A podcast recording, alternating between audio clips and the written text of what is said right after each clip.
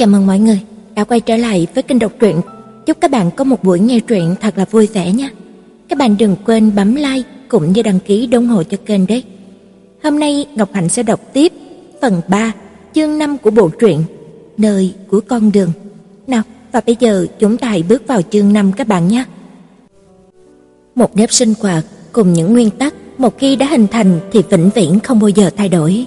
Lạ mà ân hô hấp cũng theo quy luật, thời gian ăn uống, nghỉ ngơi cũng theo quy luật nốt.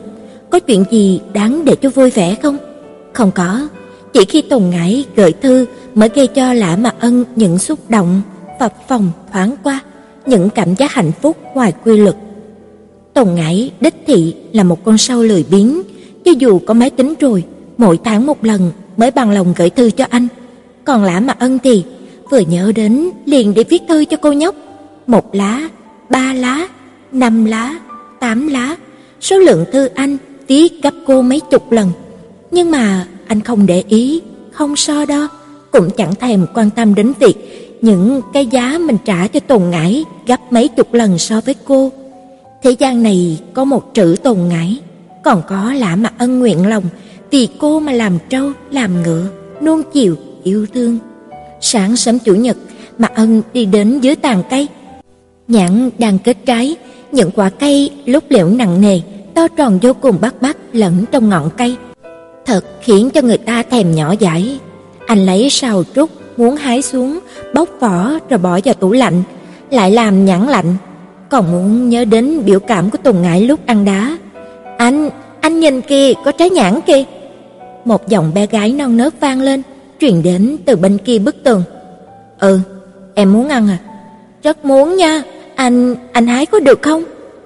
"Không được, cần có sào trúc." "Ờ, nhưng mà người ta rất muốn." "Đó là của người khác, ngoan, anh đi mua cho em." Cậu kiên nhẫn dỗ dành. "Anh à."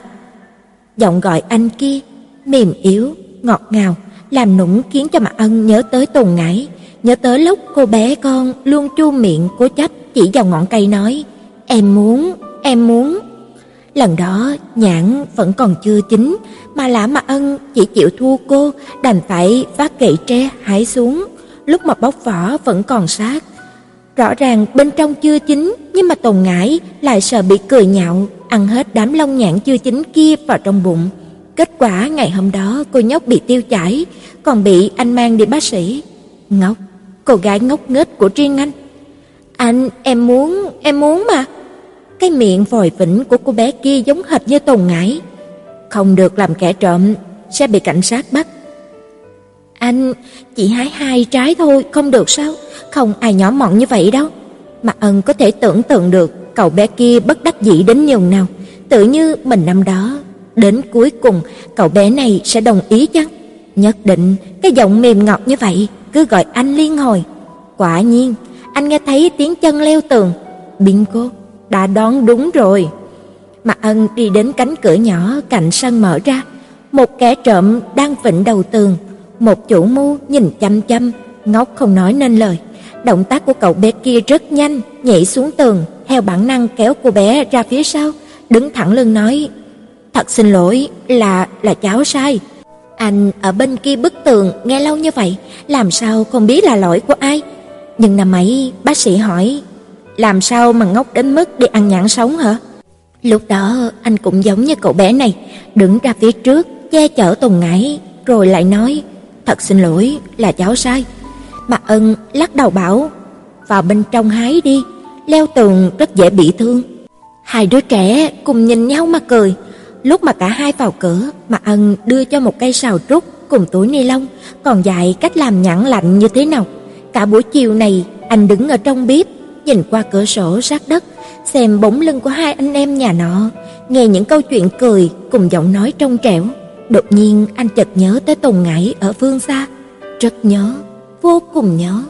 May mắn là buổi tối ngày hôm nay anh nhận được thư của Tùng Ngải, khiến nỗi nhớ đã quá thành thời gian hạnh phúc trong một khắc ngắn ngủi. Anh trai, anh vui vẻ không? Em rất là hạnh phúc. Em đã đến Paris, đó là quốc gia trong mộng của nhiều cô gái ở trên thế giới này. Ở nơi đây, ngay cả việc chỉ mua một túi anh đào vừa đi vừa ăn nhưng lại lãng mạn khiến cho người ta muốn khiêu vũ. Em mua một cốc cà phê, đi trên những con phố Paris. Hải quản môn kia em đã tới tới, lui lui không biết bao nhiêu lần, ngồi hát hò trong công viên, rồi cho bồ câu ăn trước một giáo đường trắng, đi qua nơi những họa sĩ vô danh tụ tập. Thay du khách vẽ tranh, không biết trong lòng của họ còn có những nhiệt tình, những đam mê như là lúc bắt đầu với nghệ thuật không? Anh, rốt cuộc em cũng đã tìm ra bộ váy cưới trong mơ của mình, không phải chấp nhận kiểu như chính bỏ làm mười mà thật sự muốn nó. Chiếc váy ấy rất là đơn giản, cổ áo hình thuyền, thả xuống không có cầu kỳ, cũng không có trang, cùng nơ bướm, bên trong không có những khung, những phòng giúp phái phòng lên, ngay cả sa che mặt cũng chỉ bằng những đóa hoa trắng bé xíu cùng lớp vải trong suốt. Đó là chiếc váy em nhìn thấy ở ngã tư gần điện Versailles. Tủ kính nho nhỏ, áo cưới không còn gì đơn giản hơn, một bó hoa bách hợp tươi thuần khiết, vừa nhìn thấy tim em đã đập thình thịch, vô cùng muốn kết hôn ngay. Em còn có đi bảo tàng, đứng trước những bức họa cùng pho tượng ở đây, trong lòng nghĩ thì ra đến cuối cùng người chết, lịch sử biến mất, chỉ có nghệ thuật là ở lại. Thì ra mây trắng thương câu, trong nháy mắt, thời gian như chạy trên một bánh xe khổng lồ. Cuộc sống vẫn còn đó, những dấu tích lưu giữ lại ít đến thế. Anh, anh có bao giờ nghĩ tới khi mà chúng ta chết sẽ để lại điều gì không? Có lẽ là trong một hồ sơ tài liệu nào đó còn có thể lưu lại tên anh, nhưng nếu là em thì sao? Chắc cái gì cũng không để lại đi. Thật là đáng tiếc, tuổi trẻ không có cố gắng hết sức mình, em cũng muốn vang danh đi vào lịch sử. Không nói những chuyện nghiêm túc như vậy nữa, nói về Tả Lệ Lệ đi, phụ của bạn ấy như thế nào rồi, có giành được tiền cấp dưỡng gì đó không? Đây hẳn là một số tiền rất lớn phải không anh? Bằng không cũng đâu cần luật sư nổi tiếng ra tay đâu. Em không biết bạn ấy như vậy là may mắn hay là bất hạnh nữa. Đi vào hôn nhân hẳn là đầu bạc trăng long, yêu thương không thay đổi, nhưng sao đến cuối cùng chỉ là một khoản tiền mặt kết xù nhỉ? Anh có thể đừng có xử lý vụ này không? Có lẽ anh sẽ nhếch môi cười, có lẽ anh sẽ cười bảo em mê tín, nhưng mà lúc mà anh gián đoạn hôn nhân của người khác, có lẽ cũng sẽ phá hỏng hôn nhân của chính mình. Ngày hôm qua em ngủ nguyên một buổi sáng, đến tối thì làm gì cũng ngủ không được. Em ngồi ở ban công, nhìn ra bên ngoài, nhà dưỡng Peter có một mảnh đất xanh rì rất lớn, vườn sau là rừng rậm, vườn trước có đủ loại hoa hồng cùng tường phi. Ở giữa có những cây táo rất to, vừa đến mùa, táo liền đơm qua kết quả triệu cành, kéo luôn cả chặt cây xuống. Anh Kỳ Lý thường hái mấy trái táo xuống đặt trên bàn trang điểm của em. Tối tối, mùi hương của quả tỏa ra thoang thoảng, nghe nói là mùi hương này khiến cho người ta dễ ngủ. Nhưng cho dù là đêm qua có mùi hương này, em vẫn không tài nào ngủ được. Nhìn bầu trời đầy sao, em lại nhớ tới mùa hạ năm ấy, nhớ tới lúc mà em tựa vào lòng anh, nhớ lần đó chúng mình thảo luận bao nhiêu tuổi thì sẽ kết hôn, đến lúc nào thì sẽ mang thai, mấy tuổi sẽ gửi con ra nước ngoài, mấy tuổi sẽ tiết kiệm được tiền, mấy tuổi sẽ cùng nhau đi du lịch vòng quanh thế giới. Em cãi với anh bảo, tất cả những điều đó là vô nghĩa, làm người, sáng nay có rượu, sáng nay say, nhớ để bình vàng suông bóng nguyệt. Anh nói, làm người phải có kế hoạch, mặc sức vui vẻ không thể khiến cho cuộc sống trở nên tốt hơn. Em phản đối, kế hoạch mãi mãi không theo kịp thay đổi. Anh lại bảo, đi từng bước một để lại dấu chân, cho dù gặp phải thay đổi, có kế hoạch sẽ không khiến cho sinh mệnh lệch lạc. Em đấy, chưa học đi đã đòi học bay rồi. Em cãi lại, có loại động vật trời sinh chỉ có thể bay không thể đi, anh không thể xóa bỏ bản năng của nó. Anh nói, người tham vọng nhất sẽ chết thảm nhất. Em bất mãn, có người lên kế hoạch cả đời, đi từng bước một, sau này chẳng qua là chết chậm hơn thôi, không chết có khổ sở của riêng của nó chứ. Lúc ấy em nghĩ, thật là kỳ lạ, sao chúng ta có thể yêu thích tranh cãi đến như vậy? Chuyện gì anh cũng nhường em, chỉ mỗi việc đấu khẩu là không nhường, có phải tính cách luật sư khiến cho miệng của anh không buông tha cho người khác không vậy? Bây giờ nghĩ lại, hiểu rồi, anh đang lo lắng cho tư tưởng nhân sinh lệch lạc của em, thì ra anh chưa từng từ bỏ vai trò là anh trai, cũng chưa từng buông tha cho việc giáo dục em gái. Anh, nhân lúc còn có thể, hãy dạy em nhiều nhiều một chút đi, em rất nhớ dáng vẻ anh lúc mà giáo huấn người ta, lời lẽ chính nghĩa, khí chất nghiêm nghị như vậy đó. Tái bút, thiên kim của Lưu chủ tịch trông như thế nào? Có len lén động lòng một chút nào không? Em gái Tồn ngãi. Đọc thư xong, Mạc Ân cầm ví da, chìa khóa, đi siêu thị gần đó mua mấy quả táo đỏ. Về nhà, đặt táo bên cạnh bàn, nhẹ nhàng ngửi, dường như có thể nghe thấy mùi hương thoang thoảng Tồn Ngải nhắc đến trong thư, lại đi vào bếp, lấy nhãn lạnh mang mát, vừa ăn vừa tưởng tượng chính mình đang trưng ra khuôn mặt dạy dỗ người khác. Mạc Ân ngồi ở một chiếc xích đu siêu lớn, Tồn Ngải ngồi trên đùi anh, lật sách du lịch. Một tay của Tồn Ngải cầm sách, một tay túm lấy cánh tay đang ôm mình, tay trái của Mạc Ân. Anh không rỗi được như cô, văn phòng luật chỉ mới mở không lâu, có nhiều lúc anh vừa là sếp, vừa kim luôn người đánh trống. Cụm đánh trống, trích từ câu hiệu trưởng kim đánh trống, ông chủ kim nhân viên, ý chỉ công ty ít người, nhiều việc. Nhân viên làm không xuể nên giám đốc phải làm thay phần việc của nhân viên. Bận rộn sẽ dễ khiến cho người ta nóng nảy. Thật may mắn, Lã Mạc Ân không phải là một người đàn ông có quá nhiều cảm xúc như vậy. Cho nên đa số thời điểm bận rộn đến mấy cũng không ảnh hưởng đến tâm trạng của anh. Bởi vậy, tay trái để cho cô nghịch, tay phải còn bận cầm vụ án mới nghiên cứu. Anh, thật ra đi du lịch tự túc cũng không có khó nha. Tùng Ngải buông sách xuống, bắt đầu nghịch đầu ngón tay của anh. Tay của anh mà ân siêu dài, có thể ấn đến 90 phím trên đàn piano. Anh không học dương cầm là bất hạnh của thế giới âm nhạc đó. Ờ, mà ân không tập trung trả lời. Chỉ cần chúng mình lên mạng tìm một khách sạn tốt, đặt vé máy bay, nắm rõ vấn đề cùng tình hình giao thông xem là dùng xe điện ngầm hay là thuê xe là sẽ có một chuyến đi thuận lợi. Đương nhiên, ngôn ngữ rất là quan trọng, cho nên anh, anh làm phiên dịch cho em nha, được không? Ngụ ý là anh đi cùng cô. Vương tay phải luồn những ngón tay vào trong khe hở tay anh, khóa chặt, đang cài vào nhau.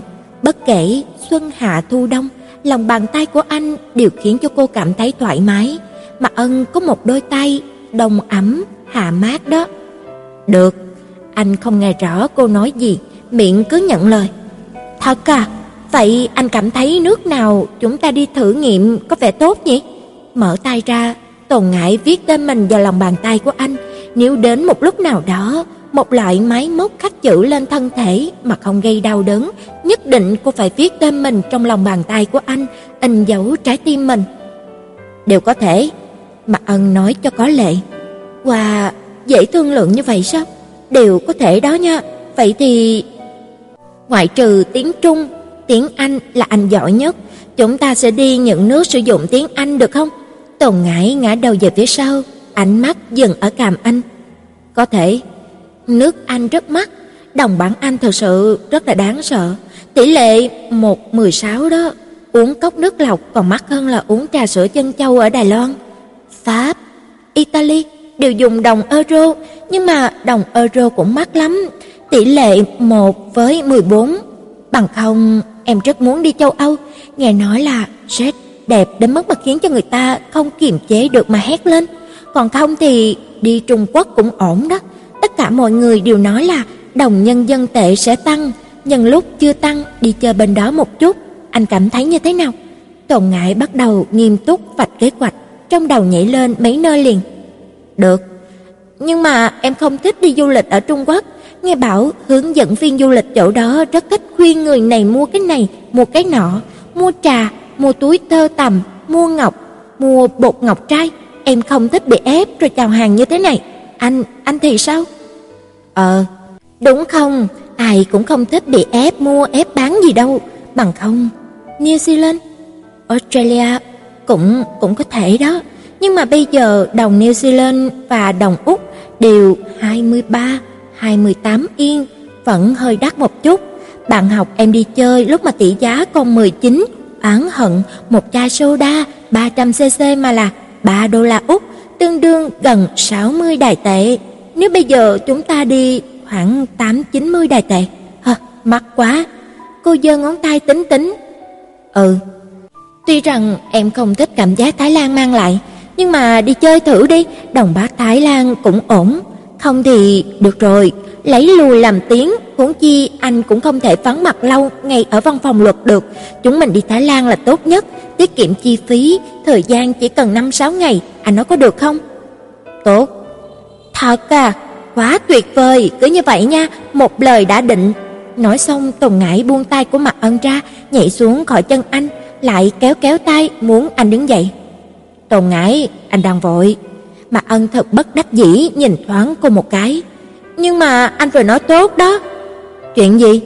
dáng vẻ mù mịt chả biết gì của anh khiến cho Tùng Ngải hiểu ra, nãy giờ tự mình vui vẻ phấn chấn một hồi, anh căn bản chẳng nghe cô nói gì. Chu miệng lên, cô không vui nói, anh nói muốn đi Thái Lan chơi với em mà. À, thì ra lúc nãy nói chuyện này, mà Ân kéo cô về lại đùi mình, giữ lấy eo cô, khẽ cử động người, chiếc xích đu chuyển động. Tồn Ngải, em biết là anh bề bộn nhiều việc có đúng không? Ờ, nhưng mà đi Thái Lan chỉ cần có 5 ngày là về nhà rồi. Là anh đã đồng ý với cô mà. Mỗi ngày anh đều phải ra tòa. Mà Ân muốn trong thời gian ngắn nhất phải kiếm đủ tiền. Anh là một người học luật thực tế, chuyên xử lý những vụ án ly hôn, rất rõ ràng vị trí của tiền bạc trong hôn nhân như thế nào. Cho dù anh vô cùng tin tưởng vào bản thân mình sẽ trân trọng cô, yêu thương cô cả đời, nhưng vẫn không thể gạt bỏ tầm quan trọng của tiền bạc. Chu Ly Uy Ki không thể giúp anh sao? Chuyên môn của hai người khác nhau. Vậy khoảng chừng nào anh mới đi nước ngoài chơi với em được? mà Ân nhìn cô, không có đáp án. Anh là một người đàn ông luôn làm việc từng bước, kiếm tiền là bước đầu tiên, kết hôn là bước thứ hai, sinh con là bước thứ ba, nuôi con là bước thứ tư.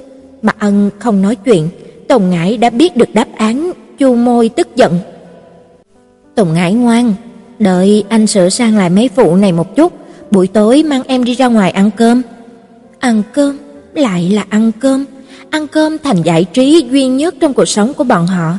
Tính ra lúc mà làm học sinh thì tốt hơn, ít nhất khi đó lâu lâu còn có thể cùng nhau đi xem triển lãm tác phẩm cá nhân, sẽ đi Dương Minh Sơn dạo chơi. Bây giờ trong mắt của anh ngoại trừ công việc cùng trách nhiệm đã không còn nhìn thấy điều gì nữa. Không muốn, không muốn đi. Tùng Ngải giận dỗi. Trữ Tùng Ngải, em có thể trưởng thành một chút, hiểu chuyện một chút hay không? Anh vất vả như vậy, còn không phải là suy nghĩ về tương lai của bọn mình à? Mà ân thử nói chuyện phải trái với cô, nhưng mà nói lý như thế này thật sự rất là mất sức. Em đủ hiểu chuyện, bằng không em sẽ chọn Pháp, anh chứ không có chọn Thái Lan đâu. Tùng Ngải ồn ào không ngớt. Làm ơn, nước Anh, nước Pháp gì đó sẽ không có chạy mất, còn anh mà hỏng mấy vụ này, danh tiếng đi xuống, về sau anh đừng bao giờ nghĩ đến việc mà nhận án, đừng bao giờ nghĩ đến việc mà kiếm tiền, cũng đừng bao giờ nghĩ đến việc có thể làm những chuyện mà chúng ta muốn làm. Giọng điệu dạy dỗ. Dù sao đều phải làm, bây giờ làm có khác gì sau này sao?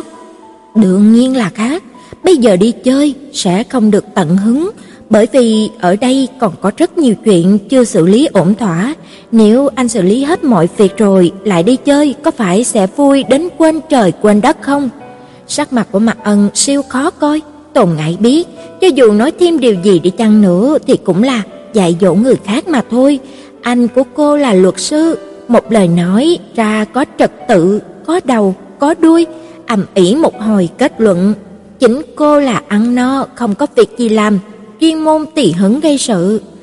Dù sao, nói tới nói lui cũng là em sai. Đây không phải là vấn đề sai hay là không sai, mà là nặng nhẹ, thứ tự trước sau. Chuyện gì nên làm trước, chuyện gì nên chậm lại, em đủ lớn, hẳn là có khái niệm. Cùng luật sư biện luận ư, cô đâu có ngốc. Tồn Ngải không nói, rời khỏi chân anh, ngồi thập trên sofa, Khủy tay kề ở lưng ghế dựa, mu bàn tay tì vào cằm, không mấy vui vẻ đôi mắt to tròn nhìn ra ngoài cửa sổ. Bầu trời rất xanh, mây trắng rất đẹp, dưới ánh nắng này, kim tự tháp cùng bảo tàng nhất định sẽ phát sáng lấp lánh, mà hương cà phê nồng nàn ở Cham nhất định sẽ khiến cho người ta nhỏ dãi. Mạc Ân thả hồ sơ xuống, nhẹ nhàng đi về phía sau của Tùng Ngải, ôm siết lấy, tì càm vào đỉnh đầu cô.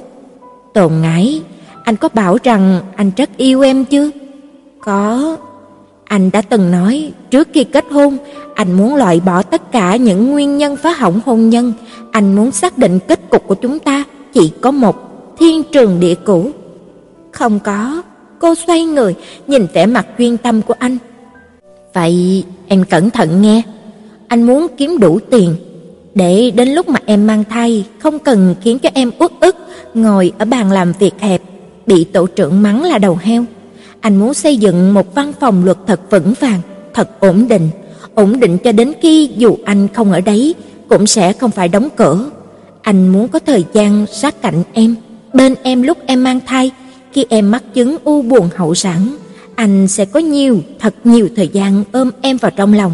Anh muốn cùng em tham gia vào mỗi buổi họp phụ huynh của con, các diễn đàn làm cha mẹ, còn muốn lên núi, xuống biển giúp con làm bài tập nghỉ hè. Nghe qua anh có vẻ là thương con, không thương em nhỉ? Tồn ngải trề môi. Nếu con không phải do em xin, anh cũng không có đi làm mấy chuyện này đâu. Anh đây là yêu ai, yêu cả đường đi. Một câu yêu ai, yêu cả đường đi mà ân đã khiến cho cô bật cười. Xoay người, hai tay của Tồn Ngải quàng lên vai của Mạc Ân, thở dài một hơi. Được rồi, dù sao cả hai người đều còn trẻ, vẫn còn nhiều cơ hội, nhưng mà lòng của cô vẫn hơi bất bình, cần một nụ hôn nóng bỏng để bồi thường. Ngẩng đầu lên, Tồn Ngải che môi anh lại, cô muốn nụ hôn kiểu Pháp. Thư của Tồn Ngải mãi đến sáng sớm hôm sau mà Ân mới trả lời, bởi vì anh nhìn những tấm ảnh kia chụp một đêm, vì thế giấc mơ đêm qua đều là mùa thu năm ấy. Tồn Ngải không xem những tấm ảnh chụp đó, chẳng qua hai người nhất thời hứng khởi mà chụp ba bốn trăm tấm ảnh, còn có rất nhiều ảnh người chụp vừa cố ý vừa vô tình, lúc người trong ảnh không để tâm, mà anh thích nhất tấm ảnh Tồn Ngải chơi đùa với mèo con. Cô mặc một chiếc váy màu vàng tươi, nhà tạo hình đang dùng những chiếc kẹp tóc nhỏ hình qua hướng dương làm tóc cho cô, màu óng ánh như vậy, vàng đến rực rỡ. Tồn Ngải biến thành một mặt trời sáng bừng. Chú mèo con kia là vật cưng của nhà tạo hình, đang lúc mà bận việc tìm không thấy người trong đành phải mang theo đến nơi làm việc. Những tấm hình còn lại, Tồn Ngải cầm một bó đem trô mùa xuân thật lớn. Cô cầm bó qua lan cọ cọ chú mèo. Chú mèo vương móng vuốt kêu meo meo, chờ với cô vui vẻ đến quên trời quên đất. Nụ cười trên môi của Tồn Ngải thật ngọt ngào, khiến nhiếp ảnh gia không tự chủ được mà nhái máy, chụp liền hơn 10 tấm hình. Mà ân thở dài. Gần đây không rõ nguyên nhân vì sao mà mí mắt lại cứ giật giật khiến cho anh vô cùng lo lắng. Dường như có chuyện không may nào đó sắp xảy ra. Anh không phải là người mê tín, nhưng lại bắt đầu tin tưởng vào cái gọi là dự cảm. Có thể Tồn Ngải gặp vấn đề nào đó lúc mà đi du lịch chăng? Có phải Tồn Ngải lại không nghe lời, mắc mưa nữa rồi sao? Có phải cô ấy lại khó khăn gì đó với giày cao gót rồi phải không? Tính tính không đoán nữa, anh vẫn nên gọi cho Tùng Ngải về nhà, mang cô theo bên người có vẻ yên tâm hơn. Em gái, anh rất vui vẻ bởi vì em hạnh phúc. Anh đang muốn mắng, thật khó có dịp đi Paris, vì sao lại mua anh đào mà không mua LV? Vé máy bay rất đắt đó, đầu của em không biết dùng làm gì nữa. Ở đâu chẳng có cà phê, đổi thành đồng euro, cà phê nhất định còn mắc hơn so với đài tệ nữa. Uống cà phê làm gì? Muốn uống phải uống trăm banh Pháp. Sao? Lời lẽ có chính nghĩa hay không? Có thật sự sảng khoái khi mà bị dạy dỗ không? Em đấy, đã ba ngày không bị mắng, liền cảm thấy toàn thân ngứa ngáy. Em trở về nhanh đi, vứt bỏ cái hiệp định chết tiệt nhàm chán kia, trở về bên cạnh anh. Nhất định mỗi một ngày, mỗi một giờ đầu, em nghe 12 lần, nếu không đủ, mỗi một tiếng lại bổ sung thêm một món điểm tâm ngọt nho nhỏ, như vậy có được không? Nói tới Tả Lệ Lệ, sau khi nói chuyện với luật sư bên kia vài lần, chồng trước của cô ta rốt cuộc cũng trà mặt. Là một người đàn ông trung niên, lớn tuổi hơn Lệ Lệ một chút, nhưng mà tính cách của người này thành thục, ổn trọng, so với sự kích động của Lệ Lệ thì rất dễ nói chuyện. Ông ta nói không muốn kéo dài thời gian nữa, Tả Lệ Lệ muốn cái gì đều cho cả, không ý kiến. Nói xong câu đó, Tả Lệ Lệ đứng tại chỗ mà khóc to, trong lúc nước mắt nhòe mặt giấy ký thỏa thuận ly hôn. Anh cho rằng ý nguyện của cô ta hoàn thành, vui vẻ mà khóc. Không nghĩ tới việc cô ta nói cho anh điều kiện khắc nghiệt như vậy có thể sẽ khiến cho chồng mình không nghĩ tới chuyện ly hôn. Thế nhưng vì đến với con hồ ly bên ngoài, anh ta lại không tiếc mọi thứ. Thì ra, Tả Lệ Lệ không phải không thể buông tay chồng mình được, mà không có quyết tâm buông. Giữa nam nữ, có nhiều việc thật sự khó có thể lý lẽ rõ ràng. Đọc thư của em xong, anh đến siêu thị gần đây mua mấy quả táo đặt ở tủ đầu giường. Dạo gần đây anh ngủ không được, không biết có phải là vì áp lực công việc quá lớn hay không. Thường hay tỉnh dậy lúc nửa đêm. Anh đi khám bác sĩ, bác sĩ kê cho anh mấy liều thuốc thư giãn đầu óc, bảo nửa viên màu hồng có thể ngủ đến tận sáng. Em muốn cười anh có đúng không? Cười bảo mất ngủ chính là tật xấu của mấy ông già. Anh đoán anh đã già đi, ít nhất cũng là đã già cõi rồi. Tồn ngãi, em thường nói em là một cô gái có trái tim yêu thương, lòng ngực của em chứa rất nhiều tình yêu. Vậy thì xin hỏi, cô gái thiện lương trong lòng nhiều tình yêu, có nguyện ý trở về bên cạnh ông già sống một mình này không? Anh rất nhớ em, nhớ đến không kể xiết. Anh chờ đáp án của em.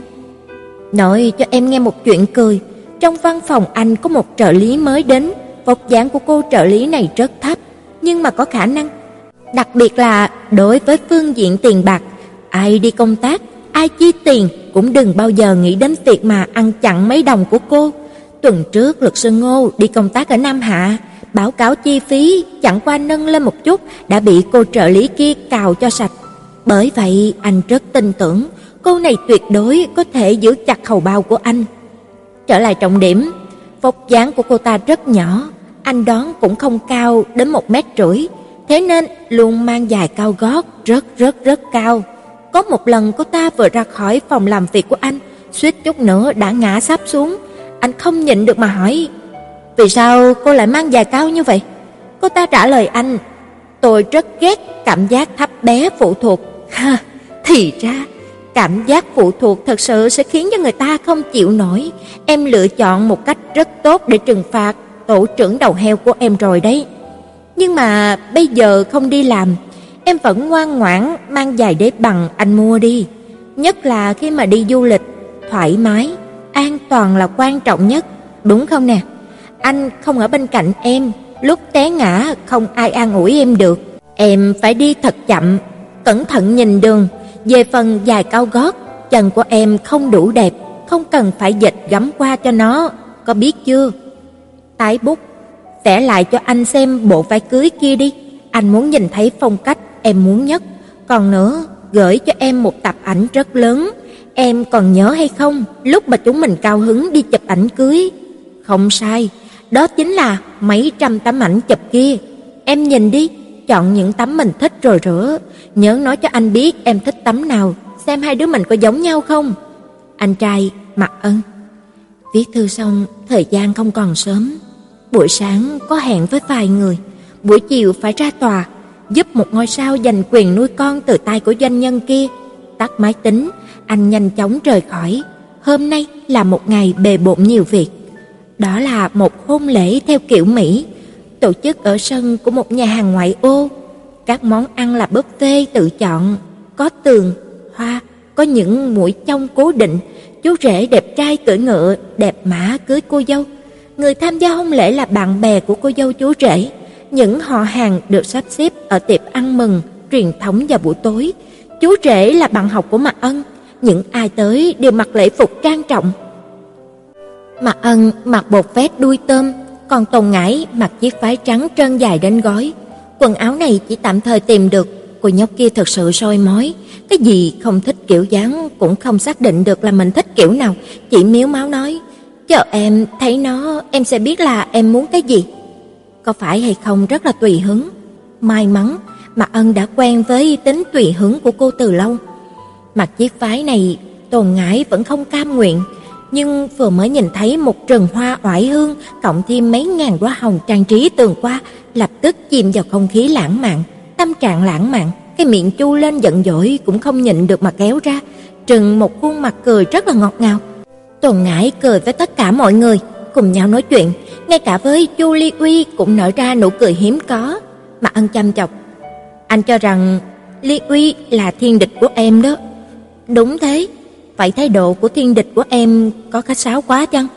Em không có cách, oải hương khiến cho tâm trạng thần kinh thả lỏng. Anh muốn trong văn phòng, trong nhà phải trồng đầy oải hương, để em vừa nhìn thấy Lưu Uy liền sụ mặt. Nói quá, em có khi nào mà sụ mặt, em chỉ treo trước ngực anh cái bảng lã mà ân, chuyên dụng của trữ tồn ngải thôi, chỉ treo một tấm biển thôi à. Em có thể khách sáo tí được không? Được rồi, được rồi, em thừa nhận không chỉ treo biển thông báo mà còn có ký tên lên mỗi tất gia của anh nữa.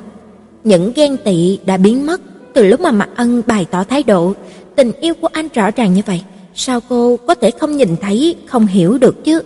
Mạc Ân bật cười, thuận tiện vuốt lại mái tóc dài của cô, anh cũng chẳng để ý việc tồn ngải để lại dấu ấn trên người của mình. Có muốn tổ chức một hôn lễ lãng mạn không? Anh nói nhỏ bên tai của Tồn Ngải. Muốn chứ.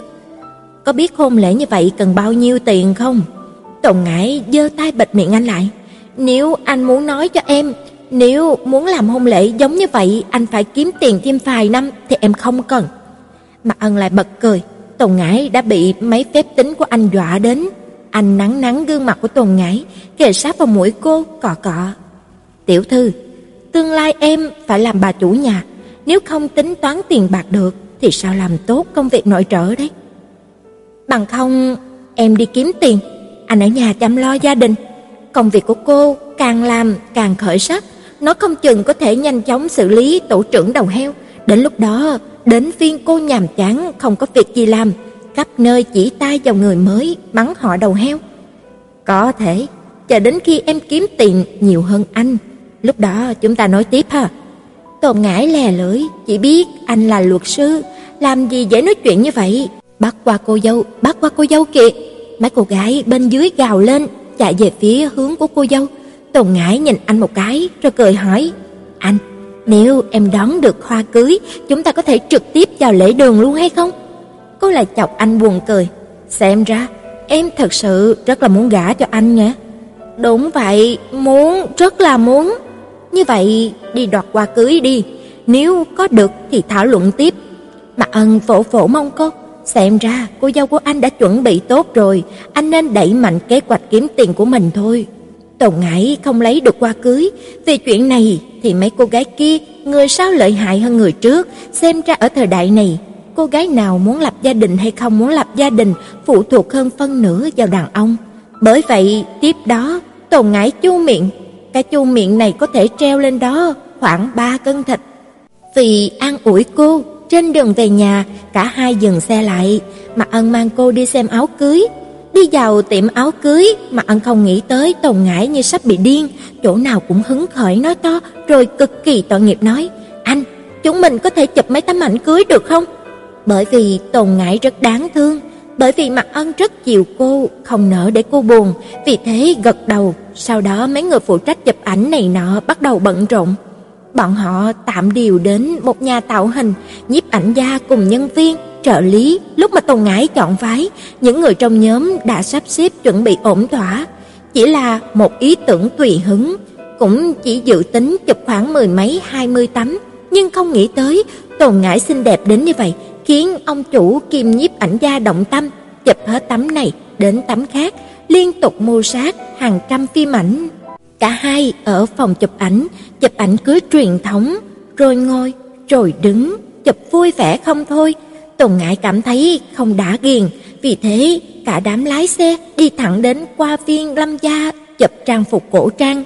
Nhìn mặt ân mặt trường bào phụng phề như vậy, Tùng Ngải cười đấm bò lăn ra đất mà cô nhóc này như là người mẫu trời sinh, chỉ là cười bất chợt như vậy thôi cũng khiến cho nhiếp ảnh gia phải ngón trỏ đại động.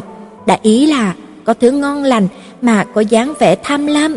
Sau đó, Tồn Ngải thay một bộ phái màu vàng tươi mà ăn cởi áo khoác, nới lỏng cà ra một chút, cánh tay áo sơ mi được lật lên, thoải mái, tự tại, tạo dáng khắp công viên.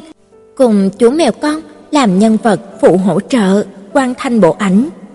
Đêm khuya, cả hai đến bờ biển, xếp mấy trăm cây nến nhỏ thành một bản vẽ tình yêu, rồi cầm cả những cây pháo qua đi vòng quanh trên đường tròn tình yêu đó.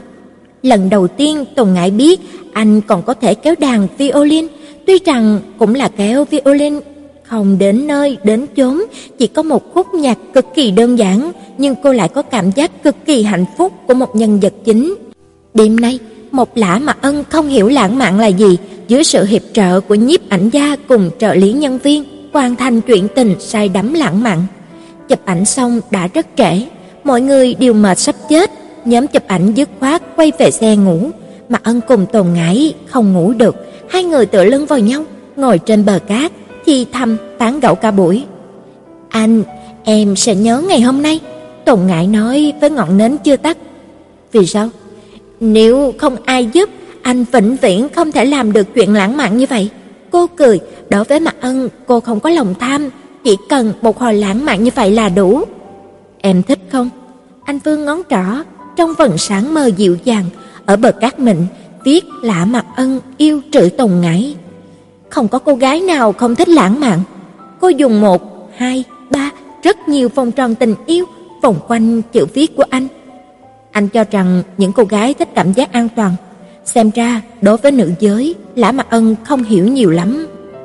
Sai, phụ nữ sẽ không nhớ hàng tháng anh kiếm bao nhiêu tiền về nuôi gia đình, nhưng lại sẽ nhớ đến lúc sinh nhật của anh, anh đã tặng cô ấy một vòng cổ bạch kim. Phụ nữ sẽ không cảm động vì đàn ông gia đình làm việc khì hục như là trâu, như bò, đổ mồ hôi như mưa, mà sẽ vì một câu yêu thương anh ở bên tai họ rằng anh không thể mất em rồi bật khóc. Đàn ông có thể quên làm việc nhà, không kiếm nhiều tiền, nhưng xin đừng quên ngày kỷ niệm kết hôn của hai người, đừng động một tí là lại phun ra mấy cái lời thô tục này nọ. Đàn ông có thể không cần mỗi ngày phải uống Viagra, cho mấy cô nữ thở lên thở xuống gì đó, nhưng mà nhất định phải nhớ, buổi sáng trước khi ra khỏi nhà, hãy cho cô ấy một nụ hôn môi ngọt ngào. Thì ra, cảm giác lãng mạn quan trọng như vậy, mà anh còn tưởng rằng chịu trách nhiệm mới là hàng đầu. Cho nên, cô bé này luôn muốn đi vòng quanh thế giới là vì muốn cảm giác lãng mạn kia. Anh biết rồi, anh sẽ về chỉnh sửa kế hoạch một chút, đem cảm giác lãng mạn cô muốn vào trong kế hoạch. Thời gian từng chút một trôi, ánh bình minh trong trẻo nhậm đỏ mặt biển. Mà ân ôm tồn ngải, cô dựa vào vai anh, cùng nhau nhìn về phương xa, về tương lai của một khoảng thời gian nào đó. Họ không biết, lúc Thái Dương chiếu xuống ánh mặt trời rực rỡ đầu tiên, nhiếp ảnh gia đã chụp được bóng lưng hai người. Mà Tôn Ngải cũng không nghĩ tới, chẳng những chỉ có bản thân cô là chìm đắm trong cảm xúc của màu nắng, mà điều gì đó cũng đã thôi thúc Mạc Ân làm ra một chuyện trung động không nằm trong kế hoạch dự tính. Anh nói, Tổng Ngải, chúng mình kết hôn đi. Chương 6 Thư Tổng Ngải đến muộn, Mạc Ân gửi liền hai bức thư hỏi cô, vì sao còn chưa viết thư trả lời, có phải vẫn còn ở nước ngoài chưa về nhà hay không? Nhưng mà tùng Ngải vẫn không trả lời mọi bức thư anh gửi, vì thế mà Ân tự nhủ, chờ thêm ba ngày, nếu thư không đến, anh sẽ gọi điện cho cô Trữ hỏi cho rõ. mà Ân, hai ngày nay có chuyện gì mà tinh thần không yên vậy? Cửa bị gõ hai tiếng, mà Ân ngẩng đầu lên, phát hiện Chu Ly Uy đang đứng ở cạnh cửa, nửa người dạo vào đấy, cười khẽ hỏi. Ly Uy là một nhân viên rất giỏi, một người hợp tác ăn ý, một người bạn tốt, cô gái này thành thục quyến rũ, hiểu chuyện săn sóc, thông minh lý trí, không có tính tình cợt nhã, có thể chia sẻ những khổ sở cùng thành công cùng anh. Bất kỳ người đàn ông nào có người phụ nữ hoàn hảo trăm phần trăm này bên cạnh cũng sẽ có động lực. Chỉ riêng mình anh như là một quái vật. Tồn ngại chưa viết thư cho tôi. Mặt ân buồn bút, ngón tay cái ấn quyệt thái dương đang lên cơn đau từng hồi. Mí mắt giật càng mạnh. Hai người đã không còn khả năng nào. Vì sao cậu không buông tay? Chu Ly Uy nhìn thẳng trong ánh mắt đượm thương xót nhàn nhạt. Buông tay ư? Mà ân chưa bao giờ nghĩ đến điều này, cho dù giữa anh và Tồn Ngải đã hết khả năng từ lâu. Lý trí một chút đi, hai người càng ràng buộc đối phương như vậy lại càng khiến cho cả hai không có được hạnh phúc. Chu Ly Uy thực sự không hiểu, Lã Mạc Ân là một luật sư, chuyện am hiểu nhất chính là phân tích những lợi, những hại, những thiệt, những hơn, nhưng làm sao lại có thể lúng sâu vào một vấn đề đơn giản như thế? Bởi vì yêu nhau là bản năng từ lúc mà sinh ra của chúng tôi, mà chia tay cũng không nằm trong năng lực học tập. tôi không thể kiềm chế được mà xiềng xích cô ấy, mà cô ấy cũng không thể không đặt tôi trong lòng. Cũng bởi vì vậy mà đau thương, nhưng có thể làm gì được? Tự như anh cũng không thể khiến cho voi bay lên trời, không thể khiến cho bướm biến thành giống ăn thịt, không thể bảo cá chuyển lên bờ, không thể ép gấu bắt Cực sống ở khu gần xích đạo. Và cũng như thế, anh cũng không có cách nào dạy mình cách buông tay đối với tình cảm dành cho trữ tồn ngãi Nói như vậy, bản năng bẩm sinh đã gây cản trở anh, cản trở định luật tự nhiên. Chẳng lẽ hai người cứ muốn tiếp tục tra tấn nhau mãi sao?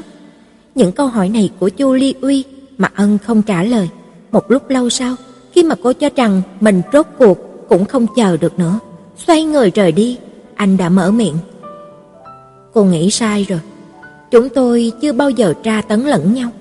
Tôn Ngải rất cố gắng làm chính bản thân mình vui vẻ, bởi vì cô ấy hiểu rõ một điều, chỉ khi cô ấy hạnh phúc, tôi mới có thể đủ vui vẻ. Đúng, là vui vẻ.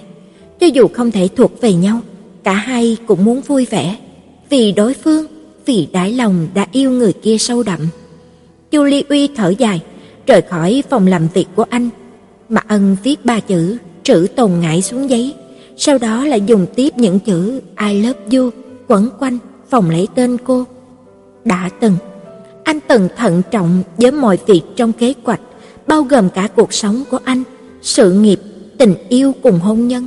Đâu ai biết, trời sao xa kia lại đánh một trận sấm sét khủng khiếp, tiêu rụi toàn bộ kế hoạch, khiến cuộc đời của Mạc Ân chợt bế tắc ở nơi này, rốt cuộc không thể hạnh phúc. Hay nếu anh không phải là đấng thượng đế để săn sóc người kia, không sao cả, chỉ cần thượng đế hãy chăm sóc Tồn Ngải nhiều thật nhiều, anh nguyện ý học cách thỏa mãn. Hàng Mai nhíu lại, những hân quan hạnh phúc đã rời xa sinh mệnh của anh. Rốt cuộc, Lã mặt Ân này cũng không thể cảm nhận được hạnh phúc được nữa. Chỉ có thư của Tồn Ngải mới có thể khiến cho anh vui vẻ được một chút. Nhưng thư của cô bé lại đến muộn. Đột nhiên, màn hình máy tính xuất hiện một khung thông báo, bạn có thư mới. Đôi mày nặng nề nhanh chóng giãn ra, ý cười không tự chủ được mà nhẹ nhàng lan ra khóe mắt, nhanh chóng di chuyển con chuột vào hộp thoại. "Anh trai, anh vui vẻ không?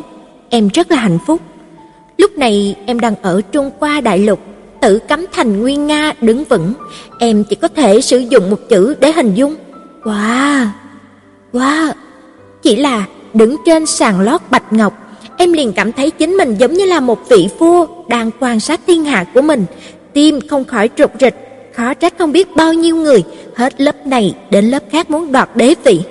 tử cấm thành được phân chia làm hai phần, phía trước là hướng, phía sau là đình. Hướng là nơi đức vua cùng thần tử giải quyết các công việc triều đình. Anh có thể nói đó là văn phòng chẳng hoa, qua một văn phòng quy hoàng hùng dũng ngồi ở trong thật sự sẽ khiến cho người ta bể nghệ thiên hạ. Những hoàng tử đang ở tuổi vị thành niên cùng phái nữ đều không thể bước chân vào đây. Phần sau của tự cấm thành chính là nơi ở của hoàng tộc, chỗ này khiến cho người ta thất vọng một chút xíu. Ngự khoa viên không lớn như trên tivi, mỗi một gian phòng cũng nho nhỏ, vừa nghĩ đến những cung nữ cùng phi tần cả đời sinh hoạt tại hậu cung này thật sự rất là đáng thương. Nhốt ở nơi như vậy, như thế nào cũng sẽ khiến cho lòng người đóng cửa, thu hẹp mình lại, khó trách vì sao không có chuyện gì làm cho những người phụ nữ ấy lại nảy sinh chuyện đấu nhau, xem ai có thể chặt đầu ai xuống. Không có loại tâm cơ như vậy để giải trí, mỗi một ngày trôi qua thật đúng là đầy khổ sở. Anh, em xem hết ảnh chụp rồi, tổng cộng có 378 tấm. Em thích nhất tấm mà nhiếp ảnh gia vô tình chụp được bóng lưng của hai đứa mình lúc mà bình minh ấy, em dựa vào người anh, gió thổi tung váy, thổi tung cả áo sơ mi của anh. Ngày đó, lòng của chúng mình tràn đầy tình yêu. Ngày đó, cuối cùng anh cũng không nhẫn nại được nữa, nói muốn kết hôn. Ngày đó thì quyết định đá bay lời thầy bói sang một bên, cưới rồi tính sau.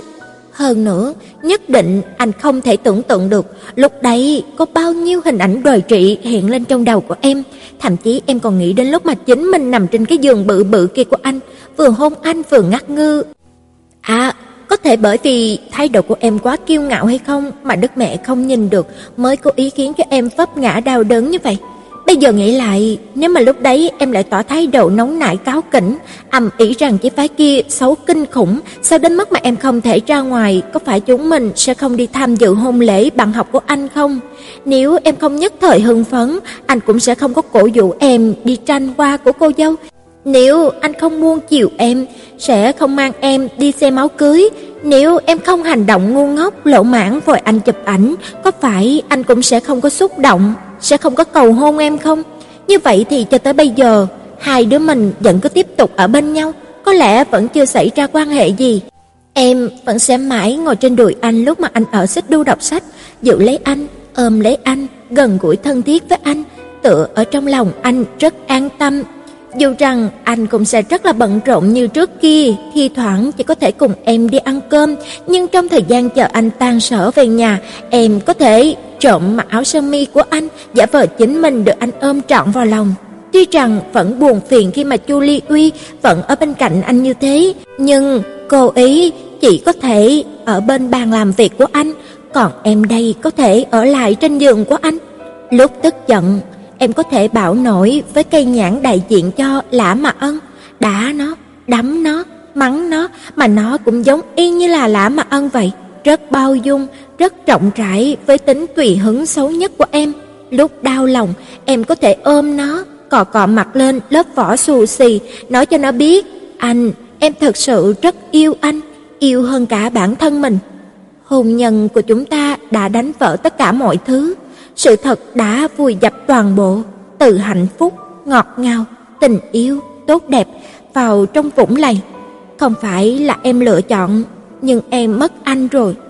Vì sao chúng mình phải kết hôn nhỉ? Không kết hôn là tốt rồi có đúng không? Người hiện đại ai muốn kết hôn cơ chứ?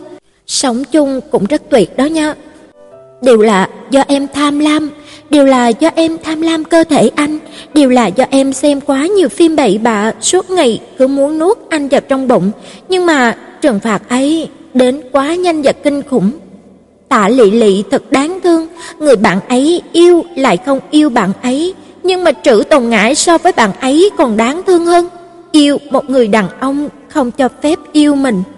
Anh, anh nói cho em nghe, vì sao em lại xui xẻo như vậy? Có phải là bởi em thường đối nghịch với Đức Mẹ không? Nếu như nếu như thế thì em sẽ đi rửa tội, rồi Đức Mẹ có thể tha thứ cho mọi tội lỗi của em, để cho anh và em quay về quãng thời gian trước, tuy rằng không thể nhưng lại hạnh phúc đến mức mà khiến cho người ta ngày nào cũng cười toe toét.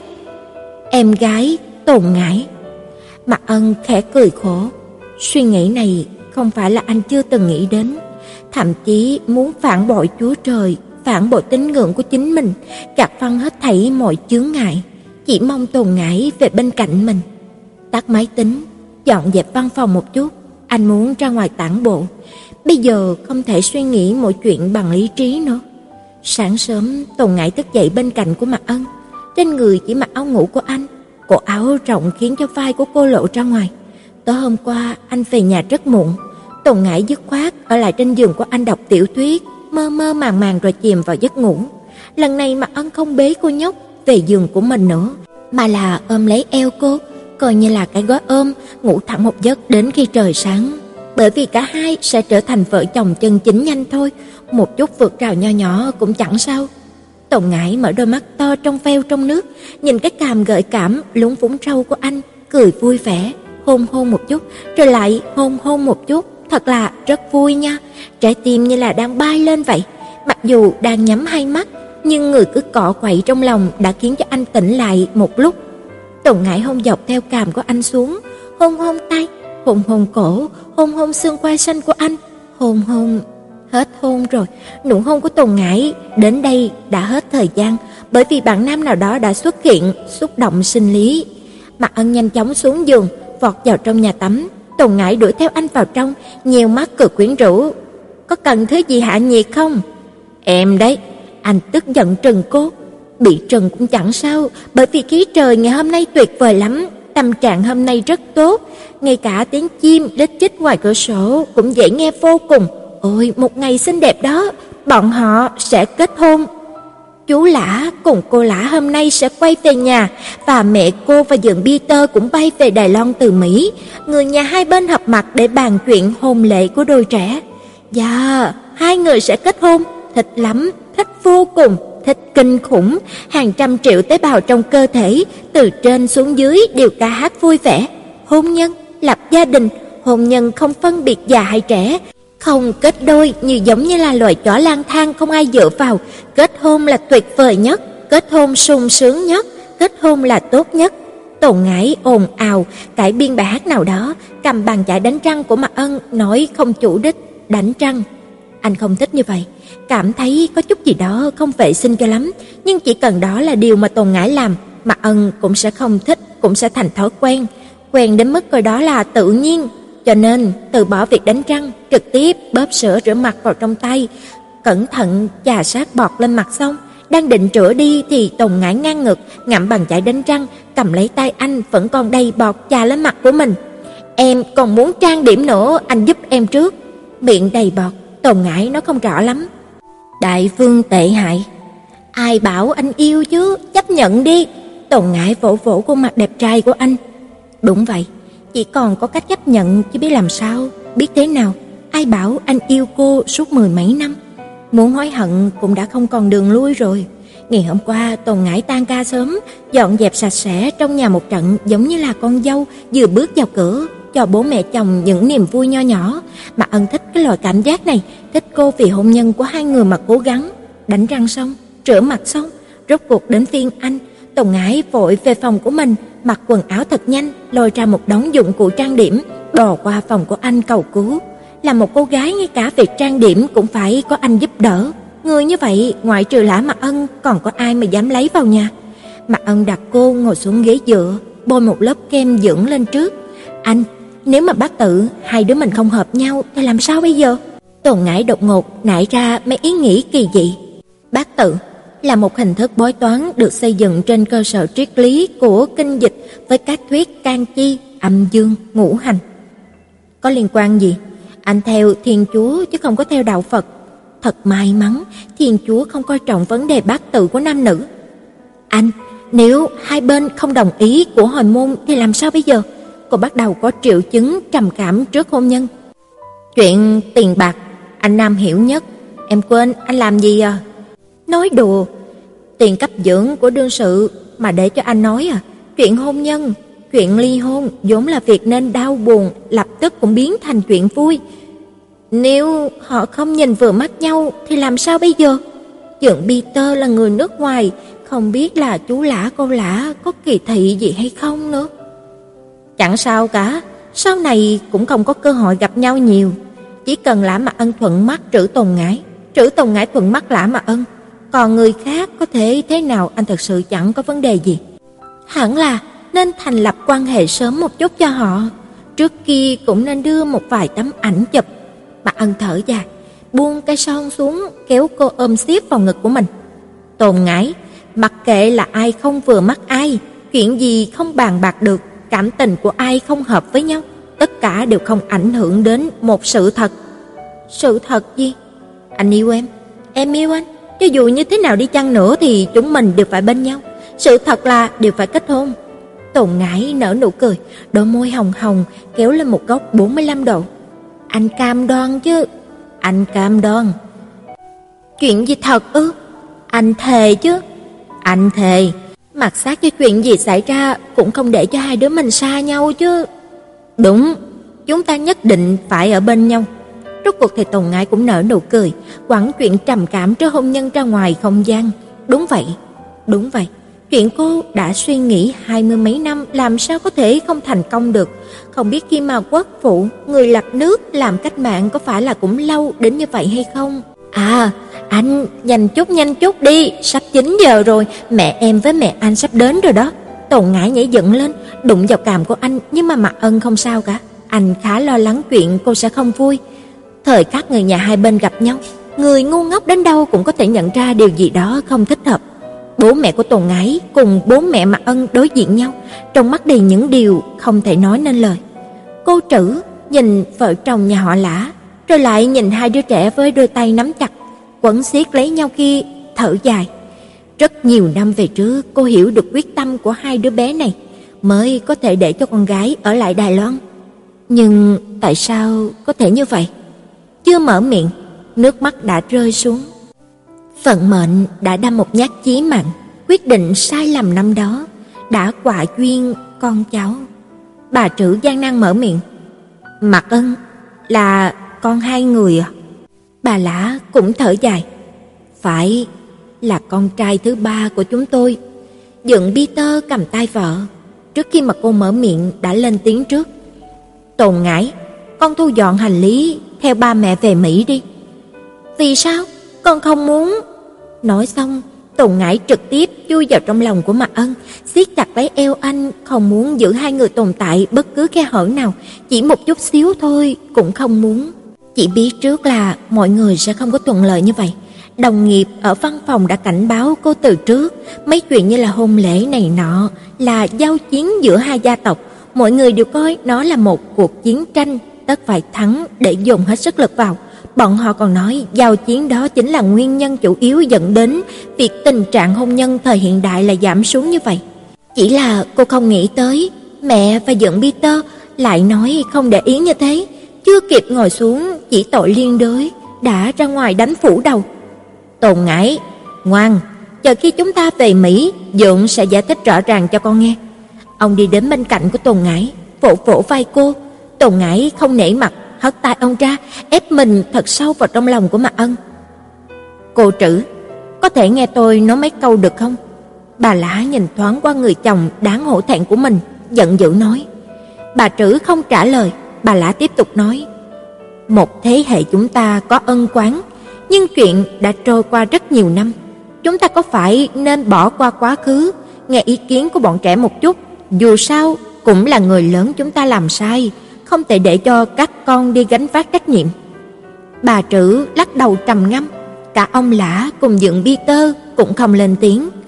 Tồn ngãi và Mạc Ân nhìn nhau. Cho nên bọn họ đã quen biết nhau từ trước ư? Quan hệ giữa họ là gì? Ân quán tình cừu, bạn bè buôn bán lợi ích, cuối cùng lại trở mặt ư? Mặc kệ những chuyện đó, hết thảy đều không thể ảnh hưởng tới cả hai. Bà Lã lại nhìn hai đứa trẻ đang ôm nhau, chỉ nghe lòng đau đớn. Hai đứa trẻ ngoan, làm người ta phải yêu thương này, sao bà lại không giúp chúng một phen được? Tôi đã biết bé Tồn ngãi từ lúc mà nó mới có 4 tuổi đầu. Khi đó con bé còn học mẫu giáo.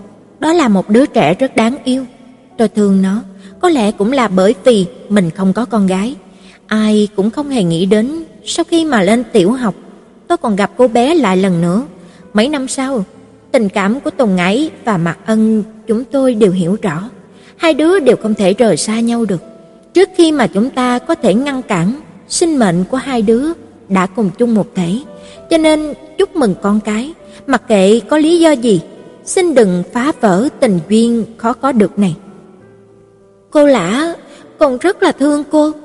Tùng Ngải đến bên cạnh người bà, hai tay vòng lại ôm chặt sau này mỗi ngày nhất định con sẽ hiếu thuận với cô. Con gái ngốc, cô lã đều hiểu cả. Bà vỗ vỗ mặt của Tôn Ngải an ủi. Giao cho bà đi, cho dù như thế nào bà cũng phải giúp đỡ hai đứa trẻ này. Hai đứa không thể. Bà trữ nói vô cùng chắc chắn. Bà thấy được ai quán trong đôi mắt con gái, nhưng không có cách nào để tác thành. Bà lã nói đúng, không phải là lỗi ở con cái, nhưng là con gái của bà vừa sinh ra đã mang theo duyên tội. Vì sao không thể? Cho cháu một lý do. mà Ân đứng ra, hiểu được có những chuyện người đi trước không muốn họ biết chuyện đã trôi qua và cũng rõ ràng hơn câu chuyện kia đang làm thịt tương lai của bọn họ mà anh không muốn thúc thủ chịu trói, không muốn trơ mắt để tồn ngải rời khỏi người mình. Hai đứa không hợp Đối với mặt Ân, bà trữ có cảm giác mình đã làm chuyện không phải, sao bà có thể không biết đây là một đứa trẻ tốt đến mức nào? Năm ấy, bà cùng nó đã nói chuyện, tinh thần trách nhiệm, phẩm giá tính cách, một người làm mẹ đều rất vui mừng khi mà Mạc Ân là con rể của mình. Chỉ là thật xin lỗi, hai đứa không thích hợp. Cô quên rồi sao? Trước khi cô cùng dựng xuất ngoại, cô đã giao tồn ngải cho cháu. Tại sao lúc đó chúng cháu thích hợp, bây giờ lại không hợp nữa? Nhắc lại chuyện kia có lẽ không công bằng với người đi trước, nhưng mà lúc này Lã Mạc Ân lựa chọn chính mình cùng Tồn Ngải mà ích kỷ. Bà Trử nhìn con gái, rồi lại nhìn qua anh, cười thê lương. Bà không phải là người xấu, lại làm ra một chuyện tồi tệ kinh khiếp nhất, báo ứng hẳn là nên đổ lên người của bà mới đúng, sao có thể để cho con cái hứng chịu.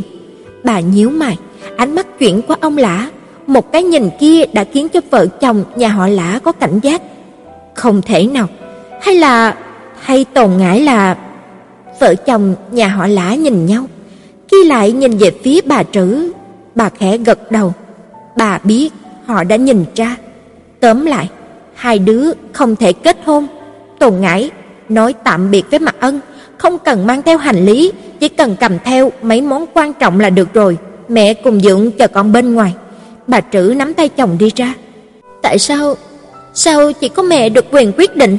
Không được, không thể được. Chẳng lẽ mẹ không nhìn thấy cô yêu anh, anh yêu cô, rời khỏi anh cô không thể sống nổi dù chỉ là một ngày hay sao? Tồn Ngải quay sang nhìn, cầu cứu bà Lã, cô đã rất rất cố gắng mà. Nhưng cả ông Lã, bà Lã vẫn chưa quay mắt nhìn cô, bọn họ đều rất hỗn loạn, trái tim dường như có thể ngừng lại bất cứ lúc nào. Cô trở thật xin lỗi, cháu sẽ không để cho Tồn Ngải rời đi. Mạc Ân đứng ở phía trước Tồn Ngải nói, Tồn Ngải là của anh, chuyện này không ai có thể thay đổi được. Còn cũng không muốn. Tồn Ngải giữ chặt tay anh, cứng rắn nói với mẹ. Mẹ vui, con cũng muốn gả cho anh. Mẹ không vui, con cũng muốn gả cho anh. Thích hợp hay không thích hợp là chuyện của chúng con quyết định. Tồn Ngải, bà Trữ gọi một tiếng. Con nghe không được, nếu con chỉ mới có 15 tuổi, mẹ có thể gạt con dùng cái cớ không thích hợp hai đứa bên nhau sẽ không hạnh phúc để thuyết phục con. Nếu con chỉ mới có 18 tuổi, mẹ có thể chặt đứt viện trợ kinh tế của con để ép con đồng ý. Nhưng mẹ, con xin lỗi, con đã 26 tuổi và con cũng hiểu rõ một điều, trên thế giới này, người thích hợp với con nhất ngoại trừ anh thì không còn ai thích hợp với con nữa. Con chỉ muốn anh cho con hạnh phúc, con chỉ muốn ở bên người anh, cuộc sống của con chỉ cần có anh tham dự, người khác không vào được mắt con. Mẹ, mẹ có dụng mẹ thật hạnh phúc. Năm đó cho dù con có luyến tiếc đến đâu vẫn buông tay để cho mẹ theo đuổi hạnh phúc của mình. Bây giờ xin mẹ hãy công bằng với con, tác thành cho con và anh. Chắc chắn, chắc chắn ai cũng không thể dao động ý chí của con được. Đời này ngoại trừ anh, ai con cũng không cần. Con sai rồi. Hai đứa bên nhau chỉ có tội lỗi, không thể có hạnh phúc. Chuyện này xin cô giao cho cháu. Cháu cam đoan hạnh phúc của Tồn Ngải, siết chặt bả vai của Tồn Ngải. mà Ân Hà quyết tâm, cho dù người lớn hai bên không thể tác thành, anh vẫn không thể nghe theo. Hai đứa cố chấp làm cái gì? Hãy tin tưởng người lớn một lần, sau này sẽ không phải hối hận. Bà Trữ thật không biết phải thuyết phục cả hai như thế nào. Chúng cháu cũng không hiểu, nhưng cô nói sai rồi, không phải chúng cháu cố chấp mà là bảo vệ, chúng cháu muốn bảo vệ tương lai của chính mình không thể chỉ vì cô nói vài câu là đã bỏ xuống tình cảm nhiều năm như vậy. Anh nói, bảo vệ Bà thì thào, phát ra một tiếng cười khổ. Nhiều năm trước, mẹ Mạc Ân cũng đã từng nói như vậy, rằng cô ta muốn bảo vệ hôn nhân của mình, bảo vệ gia đình của mình, quả nhiên là con trượt.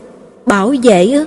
Bà Trữ nhìn bà Lã, giọng điệu mỉa mai để lộ xót xa, lắc đầu, Bà nhẹ nhàng tới gần lòng của chồng mình, nước mắt kìm nén rốt cuộc cũng trào ra. Nước mắt của mẹ khiến cho Tồn Ngải cảm thấy mình vô cùng có lỗi. Cô đi đến trước mặt mẹ, kéo tay bà. "Mẹ, con rất xin lỗi, nhưng con thật sự không có cách nào rời khỏi anh. Nếu con còn coi mẹ là mẹ con thì cùng mẹ về Mỹ." Quả thật bi ai, đến cuối cùng bà chỉ có thể dùng tình cảm gia đình uy hiếp con gái mình. Tồn Ngải cắn môi. "Mẹ, mẹ rất hiểu mẹ đã hy sinh cho con như thế nào. Mẹ có thể không sinh con ra, mẹ có thể ích kỷ một chút, vứt con ở thùng rác, nhưng mà mẹ không làm. Vai mẹ là một gánh nặng, vừa là cha vừa là mẹ đơn thân, dùng hết tâm sức mình nuôi con, chăm sóc con. Nếu không có chú, mẹ chỉ sợ cả đời này cơ hội thở dốc mẹ cũng không có. Con rất yêu mẹ, trong lòng mẹ hẳn là biết, nhưng mà chuyện này thật xin lỗi, con không thể làm theo lời của mẹ được. Con có thể không nghe lời mẹ một trăm điều, chỉ có một điều này con không thể không nghe được. Nhưng tại sao? Ba chữ rất dễ hiểu, xuất phát từ mặt Ân. Anh muốn một nguyên nhân, một lý do. Trong lòng của Mạc Ân rất rõ, cô Trử không phải là một người phụ nữ không biết phân rõ phải trái như thế nào. Bà sẽ không vô duyên vô cớ lại phản đối chuyện chính mình đã ngầm đồng ý nhiều năm về trước, lại càng không phải chỉ vì một xúc động đột ngột mà lại khiến cho chuyện hôn nhân của ngày hôm nay thay đổi đến như vậy. Mạc Ân phân tích, nhất định vấn đề nghiêm trọng hơn so với những gì mà anh có thể biết được, phải tìm cho ra đáp án. Bởi vì Tồn Ngải là con gái của tôi, có đúng không? Ông lạ, người luôn giữ im lặng từ đầu rốt cuộc đã mở miệng, nhưng vừa mở miệng đã khiến cho hai người rung động, bơm rơi xuống, trầm, phá quỷ thần kinh của Mạc Ân cùng Tồn ngãi. Cả hai bàng hoàng, ngây ngốc đứng sững, cả hai nhìn những người chung quanh căn phòng, nuốt vào ý nghĩ câu nói kia đại diện.